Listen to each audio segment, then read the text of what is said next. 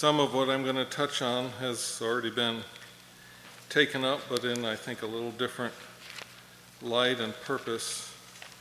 I like to look a little at some things in connection with the life of Abraham, call of God. Let's start with Genesis 11. And we get the lineage that takes us down to Abram. Verse 23, we'll start with And Serug lived after he begat Nahor 200 years, and he begat sons and daughters, and Nahor lived nine and 20 years and begat Terah. And Nahor lived after he begat Terah 119 years and begat sons and daughters, and Terah lived 70 years and begat Abram, Nahor, and Haran. Now these are the generations of Terah. Terah begat Abram, Nahor, and Haran, and Haran begat Lot. And Haran died before his father Terah in the land of his nativity in Ur of the Chaldees. And Abram and Nahor took them wives. The name of Abram's wife was Sarai, and the name of Nahor's wife Milcah, the daughter of Haran, the father of Milcah, the father of Iscah. But Sarai was barren, she had no child. And Terah took Abram, his son, and Lot, the son of Haran, his son's son, and Sarai, his daughter in law, and his son Abram's wife. And they went forth with them from Ur of the Chaldees to go into the land of Canaan. And they came unto Haran and dwelt there. And the days of Terah were 205 years, and Terah died in Haran. Now the Lord had said unto Abram, Get thee out of thy country, and from thy kindred, and from thy father's house into a land that I will show thee. And we find in Stephen's address in Acts chapter 7 that the God of glory had called Abram, had appeared to him and called him. And what I would like to take up is the effect of that call, not just upon Abram, but upon his family. His family lineage is given here. That call came to him when he was with his father and his brothers, one having died, his nephew Lot, his brother's wife, his wife, and his brother's children. And you know, as often the Spirit of God works, He begins to work in one individual. And we find in Romans that in time we're called by the gospel. And though chosen in a past eternity, in time we're called effectually by the gospel, by his word. And the call of God came to Abram, and it affected Abram. And no doubt there were conversations in that family. God had called him to leave, and uh, perhaps he should have just got up and left, but it seems to me he must have discussed this with his father and his brother, Lot, their wives. And Terah takes the lead. He's the patriarch. And uh, I know I'm assuming a little, but I think probably the simpleness of the account here would bear it out. And Terah says, Good idea.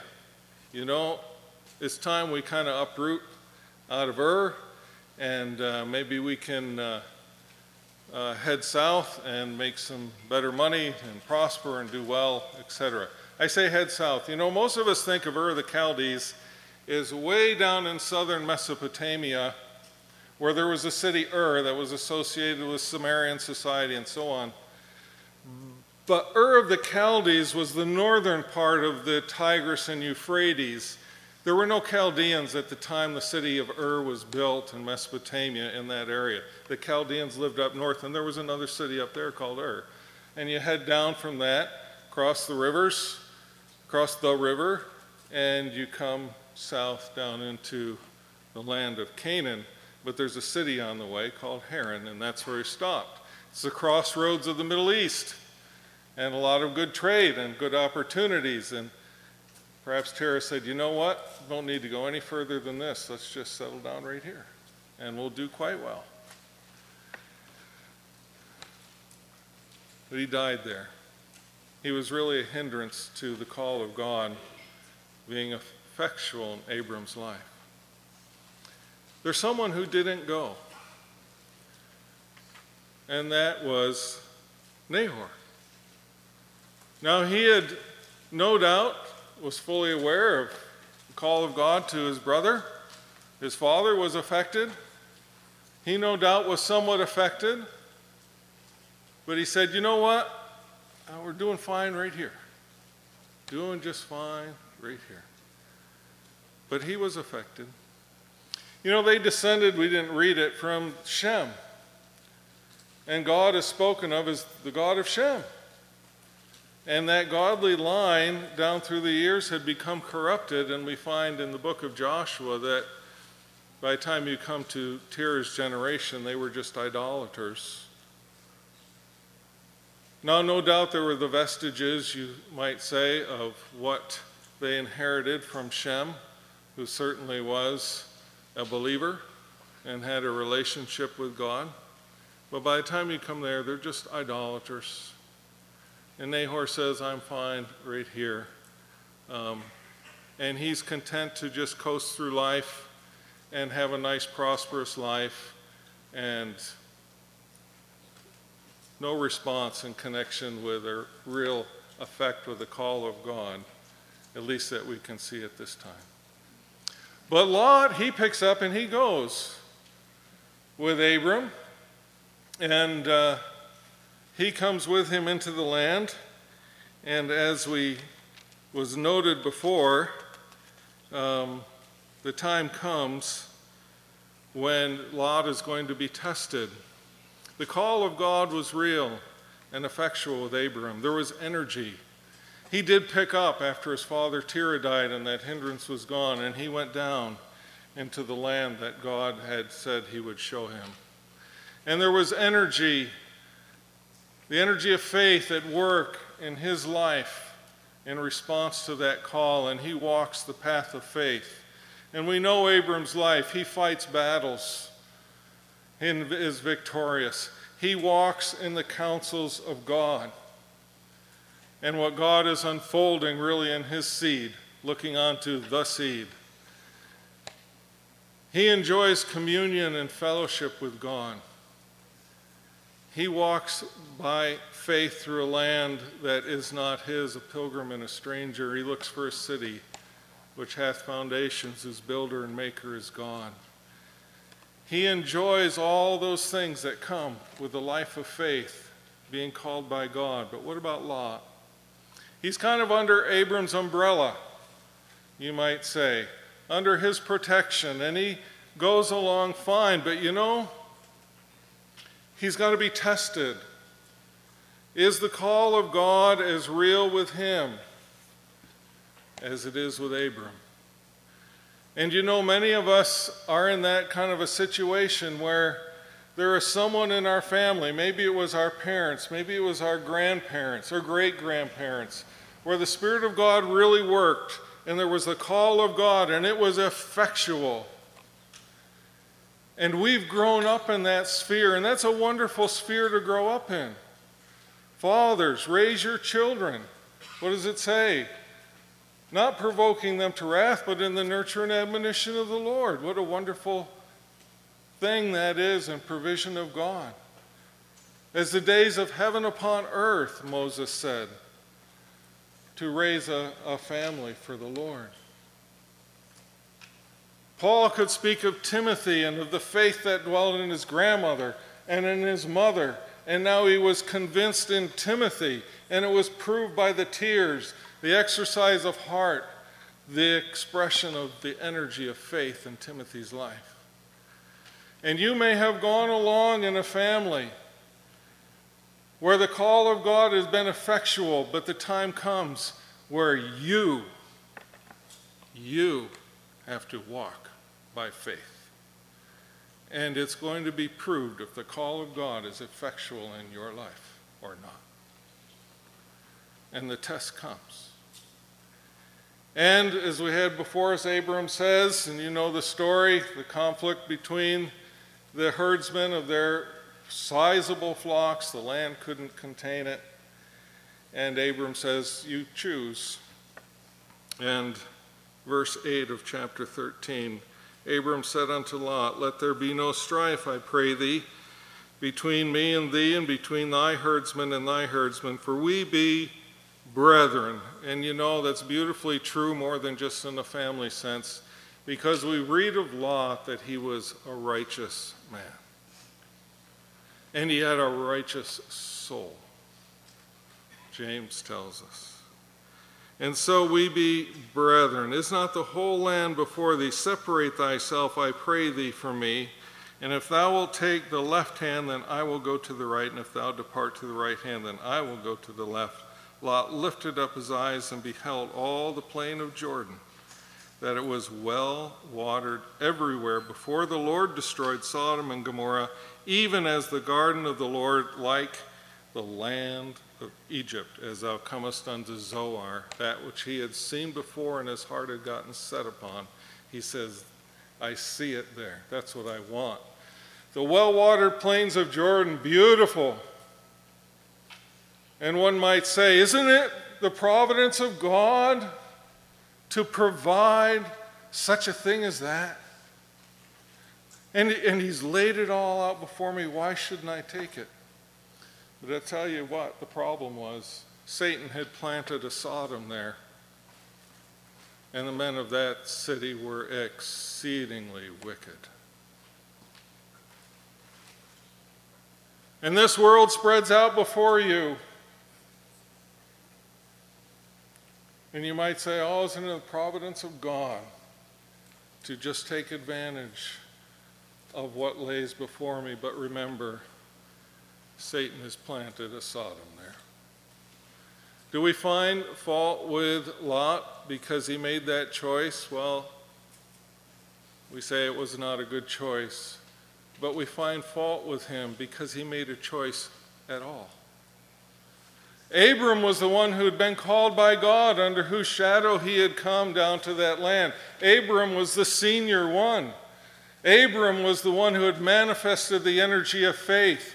He should have said, No, you choose. And he would have gotten the victory. And he would have responded in that sense to the call of God in his own soul. But the test came, and he chose for himself. He chose for himself.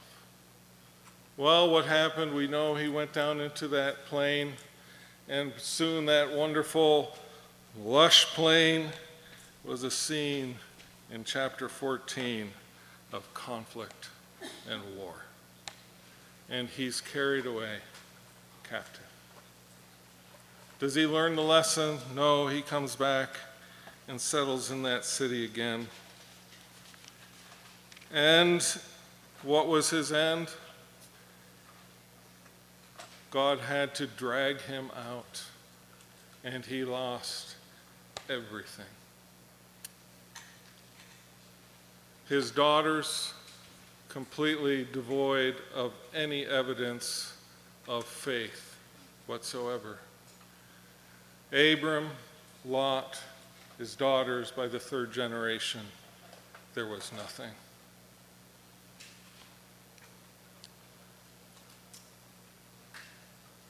You too are going to be called by God. You are probably already called and have felt that. And you need to respond in faith. And it can't be on your parents' or grandparents' faith. It's got to be your relationship with God personally. It's so easy to go on in just a family religion it's so easy to go on and somebody says, Where do you go to meeting? Or where do you go to church? Oh, my church is over here. Our church does this, our church does that. You know, it's where my church, where my family always went. And that's how it is in your mind. It's just a religion, it's just a family religion. And you haven't heard the call of God personally. It's so easy to go on in that family religion where the energy of faith was seen in a previous generation. How about with you? How about with me? Oh, poor Lot. He lost it all. He married a woman who her only thought was here, and he lost her, lost his daughters. Every one of us needs to individually respond to the call of God. It's wonderful to be raised in a Christian home, but the call of God is individual to you and me.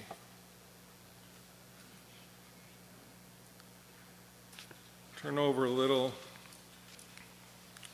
The family of Nahor comes back into view. After Isaac was offered up and received from the dead in a figure, as we read in Hebrews, there is someone that now comes into view, and her name is Rebecca. Beautiful picture we know of the church doesn't come into view until after the, that which is a picture of the death and resurrection of Christ. News comes to Abram in that far away land, and he hears of his brother. Verse 20 of chapter 22. And it came to pass after these things that it was told Abram, saying, Behold, Milcah, she hath borne children unto thy brother Nahor, Huz's firstborn, Buz his brother, Kemuel the father of Aram, Chesed, and Hazo, and Pildash, and Jidlaph, and Bethuel. And Bethuel begat Rebekah. These eight did Milcah bear to Nahor, Abram's brother, and his concubine, whose name was Reumah, she bare also Tebah, Gaham, Thahash, and Maacah. Two names stand out in the children of Nahor. I don't know if you picked them out. There's two names that stand out. This man who lived in this idolatrous country from the family of Shem that had descended into idolatry, but he had been affected in a certain sense by the call of his brother Abram. He names one Bethuel.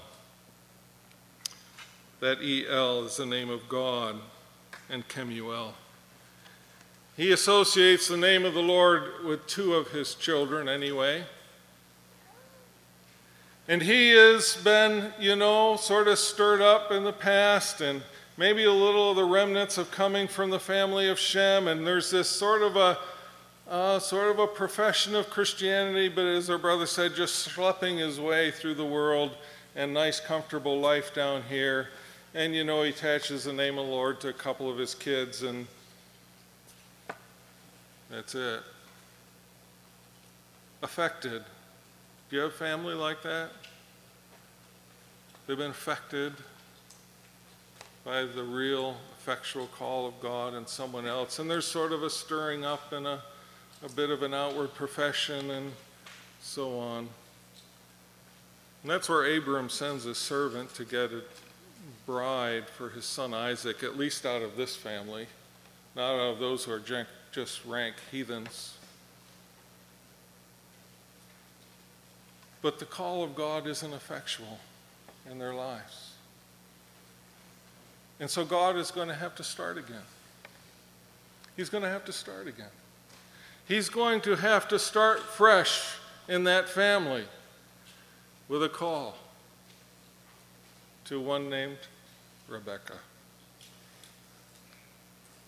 And, dear ones, the call of God to your mother and your father, your grandfather, your grandmother, great grandmother, great grandfather is not effectual for you. You need a fresh call of God in your life to follow Him in faith and to enjoy the path of faith, fellowship with Him. All we know is Abram sends his servant, he encounters Rebekah according to the prayer that he uh, had requested of the Lord, and she introduces him to her family In verse 29 of Genesis 24, and Rebekah had a brother, his name was Laban. And Laban ran out unto the man unto the well. And it came to pass when he saw the earring and bracelets in his sister's hands, when he heard the words of Rebekah his sister, saying, Thus spake the man unto me, that he came unto, man, unto the man, and behold, he stood by his camels at the well. And he said, Come in, thou blessed of the Lord. Wherefore standest thou without? For I have prepared the house and room for the camels. And the gold opened his mouth up, and he gives something that sounds very religious and nice. Fits the family religion. He knows how to talk the talk. But the call of God has not been effectual in Laban, but gold is, and that opens his mouth. And so, this is the family that the servant of Abram, Abraham comes to looking for a bride for Isaac. And the Lord has showed him the one, but it comes down to just drop down in the chapter. Verse 56, and he said, well, let's just read. Verse 55, and her brother and her mother said, Let the damsel abide with us a few days, at the least 10, or a year, or at least 10 months, is really what it is. And after that she shall go. And he said unto them, Hinder me not, seeing the Lord hath prospered my way. Send me away that I may go to my master. And they said, We will call the damsel and inquire at her mouth. And they called Rebekah, and they said unto her, Wilt thou go with this man? And she said, I will go.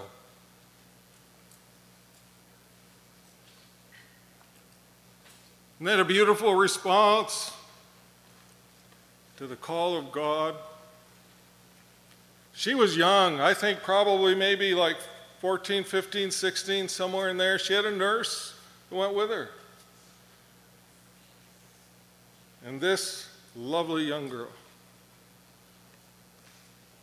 responds to the call of God by faith to go to join herself, be associated with a man she had never seen. The call of God is to you. Will you go with this man? And I'm not speaking of salvation. I'm speaking of walking the path of faith, you and the Lord, through this world. Outside of that, what you have is nothing but a family religion. And you won't last any longer than Lot. And by the next generation of your children, there'll be no profession of Christ at all.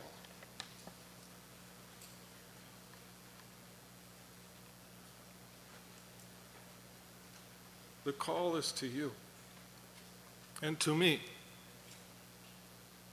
Here's the response. Oh, there are many other things we could take up. Baggage she took with her, because she had been raised in that family of just kind of an outward profession. But that's for another time. For now, the question is will you go with this man?